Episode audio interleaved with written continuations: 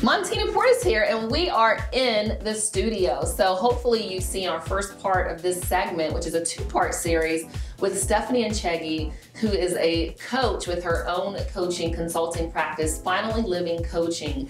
And our first day with that segment, we really kind of ended on talking about mental health, um, in the minority community, especially with African American women. And it was so good that I said, oh my gosh, we have to make this a two part series. And she just shook her head because she's a therapist and just said, okay. so let's do it. welcome back on the show. Um, we stopped, you know, we had a great segment. Um, make sure again that you go back and look at that first part. But we were talking about two things that you know, black women do so much. Mm-hmm. And we're talking about mental health, and you were telling us about guilt so can you just give us a little bit more information about, you know, what does that look like when you're you you hear people talking about burnout, but you can't let anyone know that you're burned out, but you're tired. Right, right. So what does a woman do, especially in the minority community?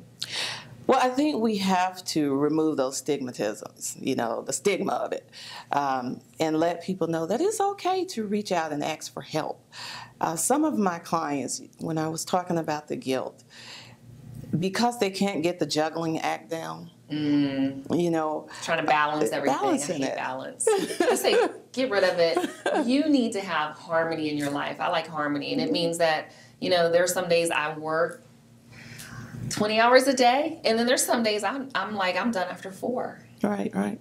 Well, I th- I think with us, what we start teaching them is setting those priorities.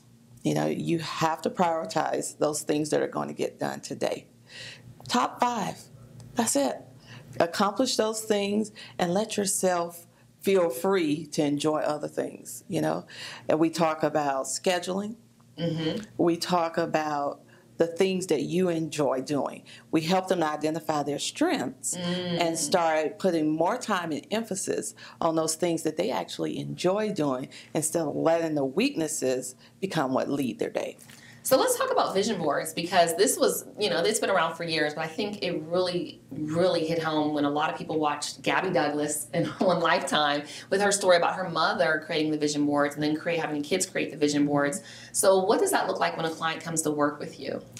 We actually do events around vision boards. Oh. Yeah, and we, we do our vision boards a little bit unique. Mm-hmm. I tend to segment out a particular topic.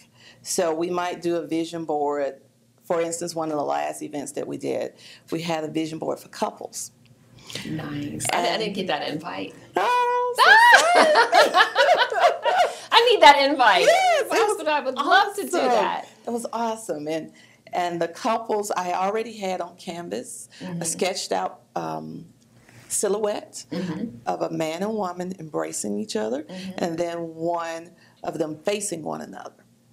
And then they were just to come in and fill in that silhouette in one particular area. Mm-hmm. They drew, whether it was finances, whether it was vacation, whether it was children, whether it was spirituality.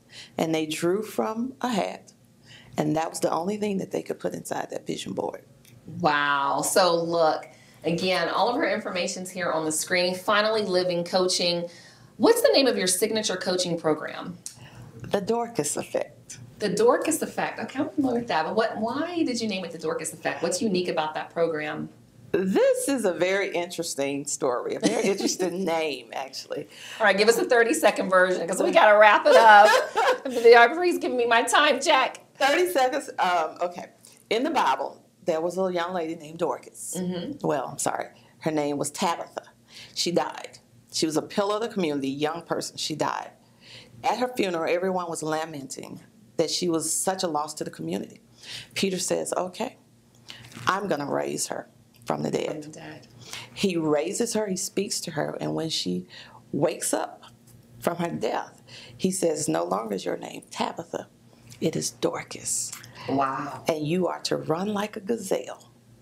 So, in finally living, if you burned out, we help you to revive, and run like a gazelle. Oh, do you rename them too? Give them that, that other name. All right, all of our information is here. I cannot go more with Stephanie, even though I would love to, and I probably am off camera. Stephanie, you've been an amazing guest. Thank you. I do consider you a friend. Yes. I've known her a few years now. Um, met her at networking events, so it's important to get out and meet people in your community.